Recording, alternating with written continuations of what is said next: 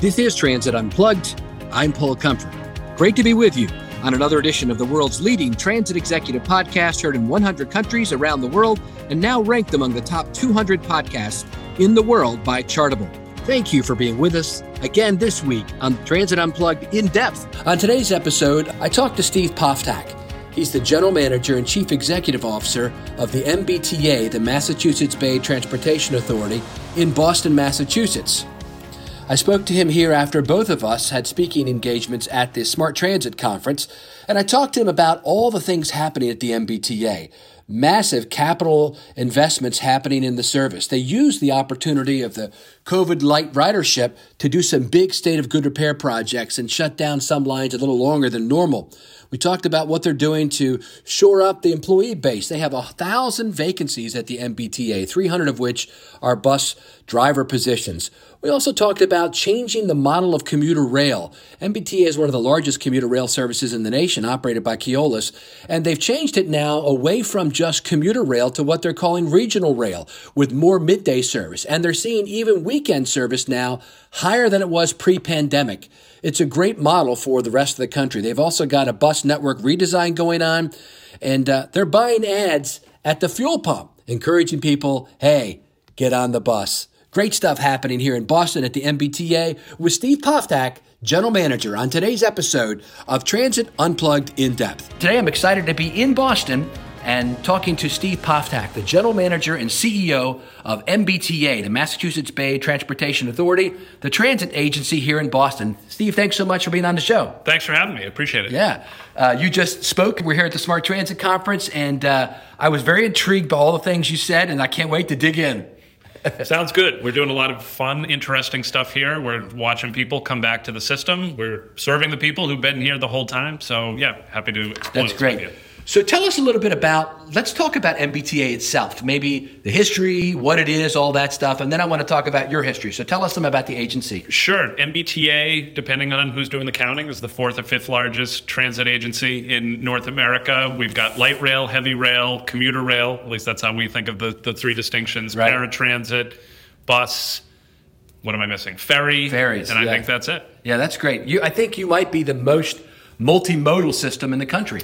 We do. Yeah. Uh, no interest in expanding beyond. So the gondola, the gondola industry can uh, can can save their money. Yeah. Or uh, what do they have in Pittsburgh going up the hill? What do they call that? I believe that's uh, funicular. Yeah, something like yeah, that. Yeah, yeah. No, we're. I think we're good. Okay. And then um, uh, tell us about yourself, son. Your background. You've been CEO now for over three years here. By by all reports, doing an amazing job. Uh, maybe tell us how the agency is structured. To at the end of that, about the state agency and all that. Sure. We are, um, I guess, you know, I, I, my initial engagement with the MBTA was in 2015 uh, when I was appointed to the Fiscal and Management Control Board, mm-hmm. which was put in place after a horrific winter here in Boston that really took its toll. We all remember that story. Yes, yeah, yeah. yes, that really took its toll in the MBTA. Um, I started out as board member, vice chair of that board. Uh, served on that for uh, a number of years. I did a stint in 2017 for 10 weeks as interim general manager. Okay. Kind of got got my feet wet, got interested in the job. Uh, the job then uh, came open, and I started uh, January 1st, 2019. So I've been I've been in the post now almost three months, three years, three months. Almost. And are you appointed by Charlie Baker? Um, I am appointed by the Secretary of Transportation. Okay, um, just like who at that point was Stephanie Pollack. Yes. and the Secretary of Transportation is appointed by the governor. Okay, gotcha. Do you have a board? I do. Uh, the board has changed. I started. I started out. I left the Fiscal Management Control Board, came over to came over to be general manager. Fiscal Management Control Board uh, stayed in place for a period of time. We just had a new board constituted last year. Okay. Uh, so we're going through the motions of uh, now having kind of a more formalized board of directors operating, I think, at a, l- a little bit higher altitude.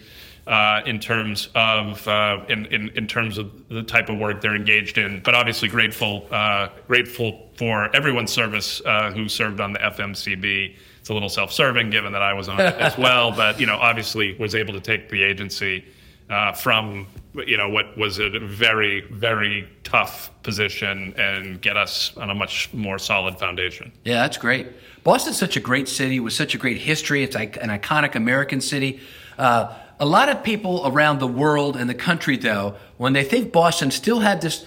There was a term called the Big Dig. Can you tell us what that was and what's happening now? It still looks like there's a lot of construction going on around here. Boston is booming, right? yeah. There's surely a construction boom. The Big Dig essentially took what was a huge surface artery, multi-level surface artery that stretched the city and put it underground. Roads for people roads, to drive on. For yeah, yeah. roads and put it underground. The story there is the original, and I'll forgive me if some of these figures are only directionally accurate, but you know the the story there is it, it's it's impacted transportation funding um, essentially forever. It started out as a two to three billion dollar project, kind of at the cost estimate stage it ended up being a $14.625 billion project. Wow. It also started out as one that had a fairly minimal local match to federal funding. About halfway through the project, the feds turned the spigot off. Mm. Uh, so to get to that $14.625 billion spending number, the state had to put up billions that it did not plan to put up in the beginning. And one cannot really, it's, you cannot I don't think you can rationally stop a project like that halfway through. Right. Right. right? Yeah, yeah. Um, so it, you know, it, it, the the impact of that decision, and it's obviously had huge positives for the area. Yeah. Um, but is it also, done now? It is done. Okay. It is done. It's been, been done for a number of years. Thought, yeah. But the you know the the funding issues that came with it have reverberated. Oh, yeah. uh, but it has also sort of helped parts of the city, including where we're sitting right now. The seaport now has ready access to the east, the major east-west corridor, uh, the Mass Pike. So it's you know it, it, it's had a bunch of impacts, uh, many of them positive. That's good. Do your buses run on it too? Can they you go in the tunnels? Uh, we can go in the tunnels. Yes, yeah. we have some. Uh, we have some service that uh, that that utilizes both the pike and utilizes kind of this area here that is configured around a part of the Big Dig. Yeah. Tell us about the scope of your service. We kind of talked about the modes, but give us a feeling of the size. How many buses you have? How many trains? That kind of stuff. How many employees the agency has? All that. Sure. We've got about 6,400 employees uh, working directly under the MBTA umbrella. Okay. We also have a number of services, commuter rail, and uh, paratransit uh, and ferry are all operated by third-party operators. Any given day, we've got about 3,000 people working wow. as contractors. So 10,000 uh, people under under the, yeah. the you know the the big umbrella. In terms of the level of service, we have about 600 uh, subway cars okay. across our light and heavy rail. On um, on commuter rail, um, I think we have roughly 90 locomotives in the fleet on any given day. About 60 of them are out in service. Got over a thousand buses serving. It's not quite, but almost 7,700 bus stops. Uh, on the ferry side of the house, there's 12 ferries. Three of them belong to the T. Nine of them belong to our uh, our operator, which okay. is Boston Harbor Cruises. That's great. Did I leave anybody out? I guess I left out on uh, paratransit. Oh, yeah. We have about 800 vehicles on paratransit. Uh, and that's operated uh, under contract uh, by Veterans Transportation and National Express. Oh yeah, I know those guys. And does Keolis do your commuter rail still? Yes, I left yeah. that out. Yes, yeah. Keolis runs commuter rail. Uh, you know, they're roughly give or take 2,000 employees, so yeah. pretty substantial operation. 400 route miles. It's a yeah, big. It it's is. a big, pretty big system. David Scorey's a pal of mine. And David, David, uh, he ran it for a while, right? He's moved on. Yeah. he's, he's no longer. Deal. Yes, he's no longer a general manager. Uh, but David was a great partner, and uh, we're really excited to work with the new general manager, okay. Abdellah Chajai, who's un- been under the Keolis umbrella, but is, yeah. is, joining us here in Boston now. What, what are the big issues uh, in transit now in Boston? You know, I think for us, the big, the biggest issue, I guess, in the you know kind of short and medium term, is how do we get uh, how do we hire enough people to get the service levels where we want them? Uh, people are coming back. Uh, they may not come back at, with the same frequency that they did. We find we're ga- gaining more riders than rides. I guess is, is is kind of one phenomena. The person who would come back and reliably travel 20 times a month may only be traveling five or 10 times a month. Um, so due to like the change work schedules people have now, where they don't have to go into the office as much. Yeah, there's a lot more flexibility in certain jobs, right? Yeah, other right. jobs, uh, other jobs are you, one cannot drive a bus from a on a Zoom call, right? That's right. One, yeah. one has to be in the bus. Yeah. Um, so you know, there's plenty of people who who show up every day, uh, but there's a definite, um, you know, there's this definite phenomenon. People are coming back. It's one of the, it's the tightest labor market we've ever seen. Isn't it Uh, amazing? The MBTA used to have uh, thousands of people on lists. Yeah, uh, looking- lined up to work here, right? lined up to work, and we are doing everything we can. We have an extensive public relations campaign. We're paying bonuses. We've raised uh, we've raised the pay rate for trainees. Uh, we're doing I everything don't we think that is. I mean, what's your thoughts on it? I've talked to other people. Everybody's got different opinions. But tight labor market. Um, I think we, you know, we are trying. We're trying to communicate the value proposition of the MBTA. We're a stable, long-term employer. We're not going to lay you off after Christmas. Good benefits? Uh, good benefits. Yeah. You know, retire with a pension, opportunity for advancement. We're trying to really sell that value proposition. We are competing with, uh, you know, other entities out in the marketplace who I think are, at least in the short term, as equally aggressive on pay and bonuses as we are, maybe that don't have the long term benefits, and that's what we're trying to sell. And that also um, are, um, I, I don't have the same requirements around drug testing that we do. Um, to be clear, I am wholly in favor of those requirements. I mean, Yes, this is yeah. not me advocating for any type of, of relief, but it is it is a competitive there's Yeah. a differentiation competitively, particularly in a state where mar- you know there's a level of le- marijuana is by and large legal. Yeah. Well, I was going to mention that some people are advocating in our industry that we should at least remove marijuana possession convictions as a bar to working for trans. I won't ask you a position on that, but that, you know, kind of like just a reality thing, you know, that's that's where we're at now. And a lot of states are actually, I think in Maryland where I'm at, people have introduced bills to expunge that from people's records. So it could it can't be used against them. Yeah. So Interesting. um, well that's yeah, so that's a hot topic. You you told you said in the speech in there you could use a thousand people right now, right? That's right, and Yeah. 300 of those are bus drivers. Okay. And in fact, we we have budgeted and planned for uh, a complete redesign of the network to add lots of high frequency service to get to that. Yes. To get to that goal. I mean, it's it's it's very practical, right? To get to Yeah. that goal, we need people to drive the buses. Yeah. Yeah. you know and it's so Yeah. it's not at least in the short and medium term it's not about funding it's not about equipment it's about drivers Yeah. So I want to talk to you for a minute about commuter rail. Uh, so you have, you know, one of the nation's biggest and most well-known commuter rail systems, um, and you were telling me that you've kind of shifted. The, you were telling the crowd in there you've shifted away from being really a commuter rail to more like a regional rail, and you've seen ridership go up on weekends. Seven of your 14 routes have more people riding now than they did pre-pandemic. I mean, that's awesome, Steve.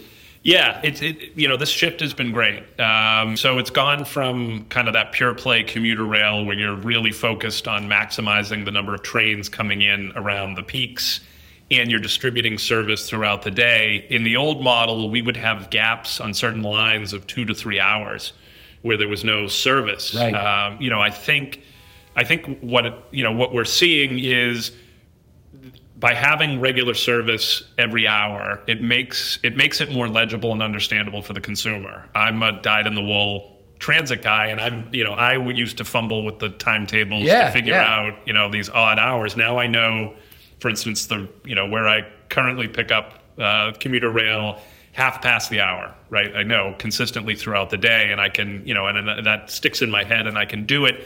It also I think tracks with different commuting patterns people are not necessarily working nine to five in some jobs, particularly jobs that uh, the, the the passenger base for commuter rail has a has a, a I'd say a large proportion of. People may be using the office as a location, just as they use their home as a location. They may be doing coming in from meetings from ten to two, or Right. they may be coming in from seven to three, and then they Right. go home and they work from four to six at home. That having regular service gives our customers options. That's great.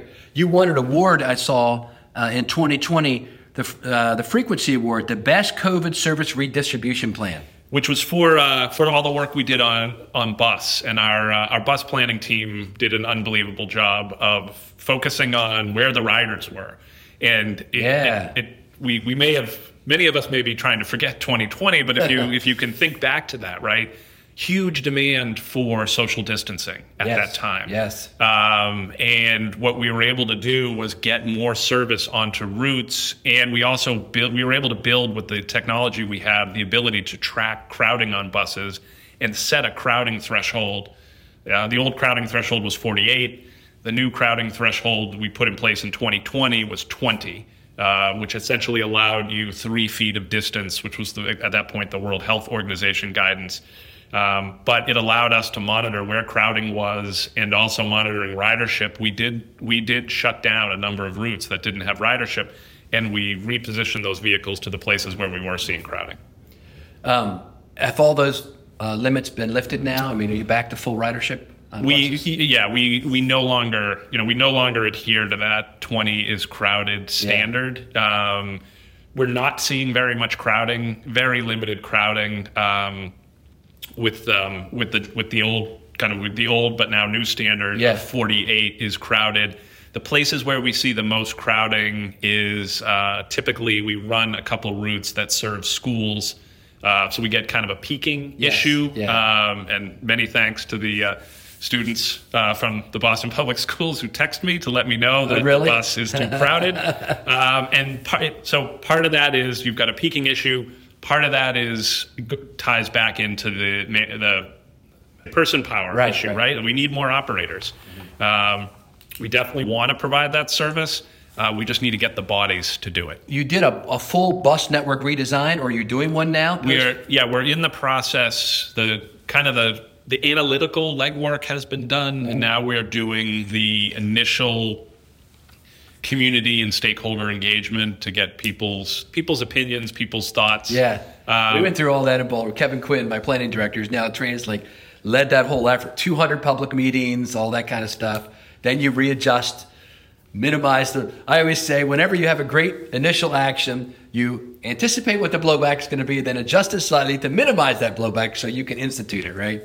Yeah, I mean, and we're in the we're in that adjustment process, and I yeah. think that's something we're open to, right? Yeah, like, I don't good. think we've ever, I don't think we've ever put forward that we we know everything, and our right. our, our, our customers and frankly our operators also yes. share with us a great deal of insight about you know you should be thinking of this, not that. This yep. is the travel pattern I see. So the game plan is to have that. When do you think? It's going to roll out in phases. Okay. Um, over the next couple of years, oh, okay. we're going to start. You know, we're we're going to start kind of making changes on a, on a quarterly basis. Uh, hopefully starting uh, next calendar year. Okay. But um, so just to soothe people who may yeah, be listening, yeah. like there, there's no no big changes right. Now. There's now. no moment where you wake up on Monday and uh, everything is different. That's what we did. That's what Houston did. You know, and a lot of other yeah. cities. We call it rip the band-aid off overnight. It's a big change, man. I'll be interested to see how that how that works as opposed to this other approach. Going back to the buses again um, you've like airlines and like many transit agencies, you've like improved your uh, air circulation on the buses through all this, your cleaning procedures. Tell us a little about that. And you know, all these Imperial College studies coming out of Great Britain and other places showed that people are not getting COVID on buses or on trains. It's just not happening. Uh, and so it's maybe one of the safest places to be actually. Can you talk to us about that, what you're doing and what your results are? Sure, and yeah. I, I think you point to one of the maybe one of the more frustrating aspects of of COVID is you know for whatever reason there was a the you know there's a great deal there was a great deal of fear, and I you know I think our friends in the media were not always helpful. I always cringed when I would see an article on COVID and there would be a picture of a bus, and I would always yeah, that's the example. Right? the, bus has no the bus is there's no mention of bus in the story itself. Mm. For some reason, whoever is picking the stock photos picked that. Uh, not not helpful to our industry clearly. Right. Uh, you know, we instituted cleaning procedures where we had buses disinfecting, you know, buses disinfected and cleaned. Yeah, making right. sure people understood the distinction between the two on a daily basis. Uh, when we were at the height of it, um, we actually had buses being cleaned when they laid over midday. Right. We also did. Uh, we brought in fogging. Um, oh, we would really? Do, we would do fogging every two weeks. Uh, I know other places worked with um, UV lamps. We kind of yes. we tested UV lamps. We tested fogging. We we decided to go with with fogging. Um, you know, we we did rear door boarding for a while. Um, I think until we kind of had the confidence that the public health data was there, that we could begin to yes. do front door boarding. We installed dividers uh, for all of our operators on light rail and bus. All the other vehicles have separated cabs, uh, so we were able to build dividers so that they had separated cabs. You know, obviously we still have the mask mandate in place, uh, but you know, I, one one one would expect, barring any changes, that at some point that that goes away. Yeah. But I mean, as you said, I think the evidence suggests transit was not uh, was was not a factor in the spread of COVID, and I think that's that's globally right. Places with widely varying uh, vaccination rates, widely varying mask regimes and public health regimes. There's really no evidence that there's been any significant spread through transit. Yeah. So I think things are looking up. Let's let's shift our views now to the future of what's happening here. I want to ask you about a few things. One is your significant capital investment that you've been doing. I think that's awesome, Steve. Tell us about that and what the game plan is. Sure, we have um, you know we have been able to ramp up our capacity to deliver capital programs. We've also, I think, in, I would say, in communion with our customers, sort of gotten people used to more dramatic closures of the system, where we would do, you know, a week-long closure of a portion of a line. Yes. Which lets you get so much more work done, right? Mm-hmm. The the idea that you can set up, work for two hours, and tear down Right. overnights and Yeah. fix a system the size and scale of the MBTA is not reasonable. And, and you had a window of opportunity to do it during the peak of the pandemic, right? When service wasn't running as much anyway. We took advantage of lower ridership rates, uh, which makes it a lot easier. You know, if you're running a bus shuttle for 20% of pre-COVID ridership, uh, it's a lot easier to run Yeah. that. For and, and as more riders come come come back, it becomes more challenging. But we are committed to fixing the system, and I'm hopeful that people are seeing improvements as a consequence of this investment. I think one of the most dramatic ones is going to happen this Monday uh, when we open the Union Square branch of the Green Line extension.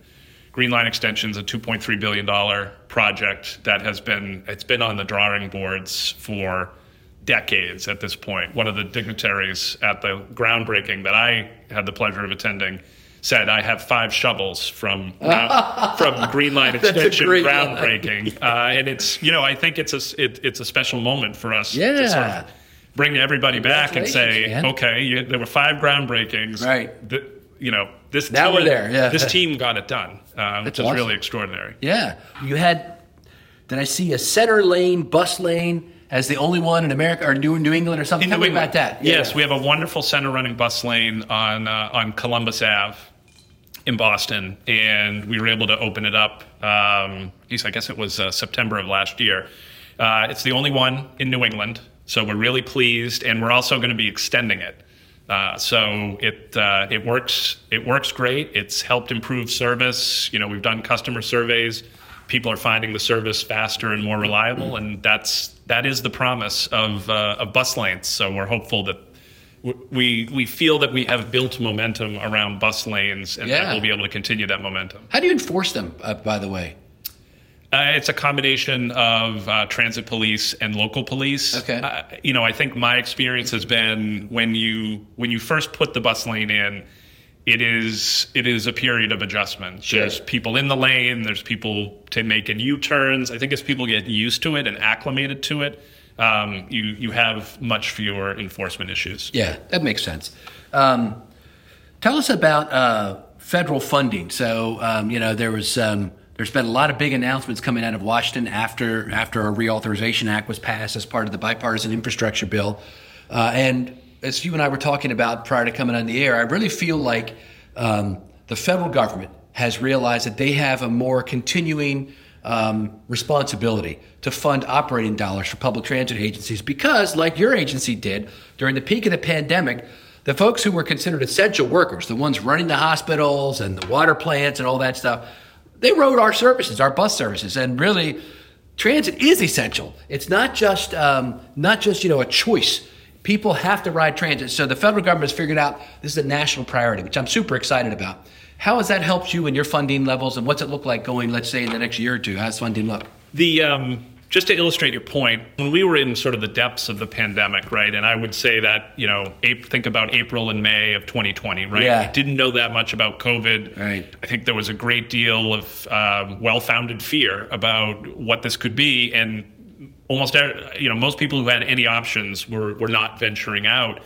You know, we were we were getting over a thousand senior taps a day, right? And those are people. If you think about the seniors in your life and how they conducted themselves Right. during that period of time, these are people who needed to be out, right? Yeah, They're yeah. going to grocery stores and healthcare and and family, right? They are truly among the most transit dependent. So I think it, it, it, it, it amplifies your point.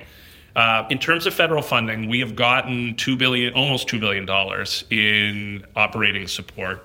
Uh, that is enough, uh, barring any unforeseen extraordinary expenditures. That is enough to get us at least through the next fiscal year and somewhere into fiscal year 24. Okay. And then I think we have to have a, a, a discussion. First of all, we'll know a lot more about ridership levels then, Right. Because right, now we're we're we're guessing. Uh, they're educated guesses, but we're guessing what rider. You know, we're, we're we have some solid projections, but they're only projections. So we'll know a lot more about what ridership levels will look like. And then I think it is a conversation about what is the appropriate funding structure for the T going forward. And obviously, we'll you know we'll see we'll see what the level of uh, what the level of engagement is at the federal level for that type of support. Were you one of the 35 cities recently that got the extra bump from ARPA?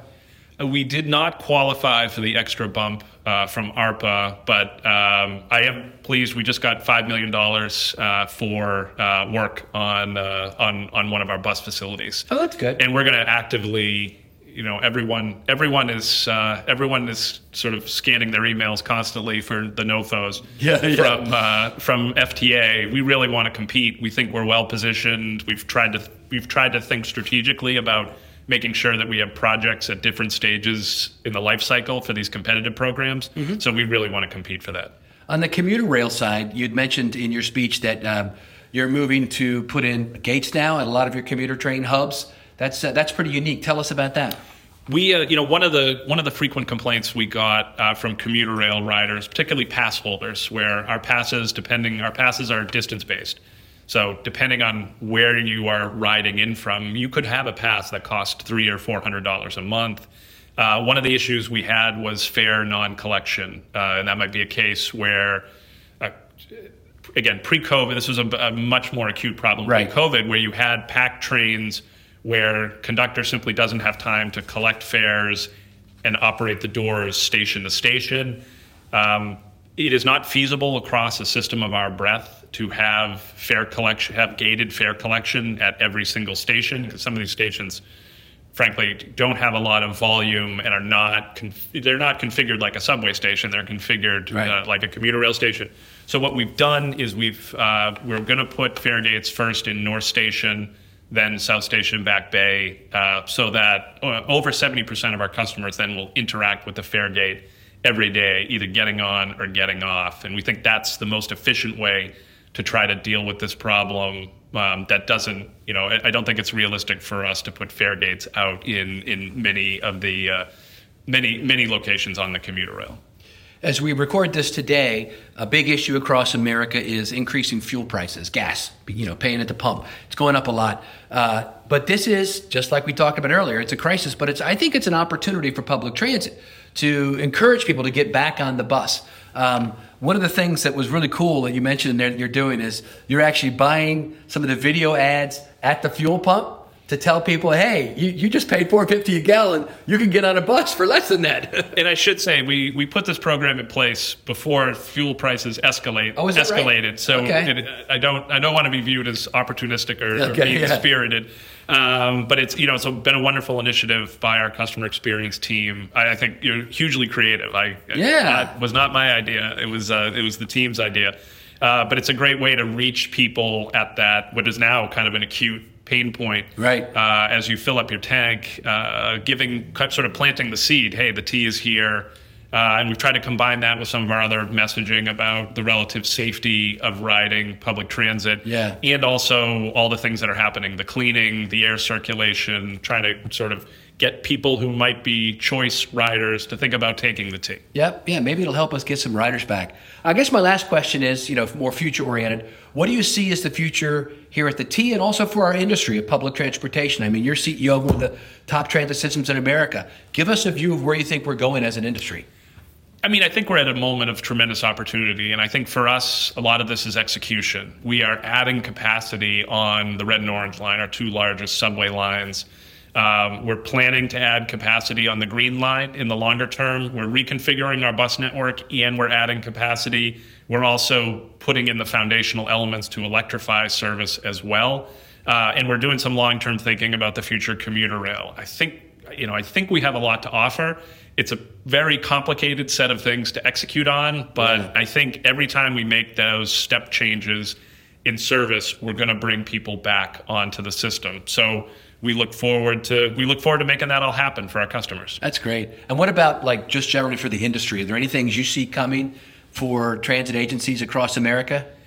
I mean, I think there's going to be, um, you know, I think right now there's a robust conversation around fares. I continue to think, you know, I continue to think, at least for the T, the way we're configured, the T is a, the the fares are a foundational element for us. But I think, you know, I think there's some some interesting thinking there. Um, I, you know, I, th- I, I think the continuing challenge of capital investment um, is is one that is going to challenge. Right now, funding is less of a concern for us and it's more about actually being able to get the work done while providing the transportation that people want. So, I, you know, I, I think there's exciting things happening in transit. I think we can, I think we can improve our service to an extent where we're really going to attract a lot of people back. Uh, you know, I showed one slide where when we changed not only the schedule but the frequency on commuter rail, we instantly saw a, a, jump in ridership. I think we can do that across other modes. We just need to execute. Yeah, and as I mentioned there, uh, I think it's a model for commuter rail across the world. What you've done here. I mean, what's your ridership back up to to pre-pandemic now overall?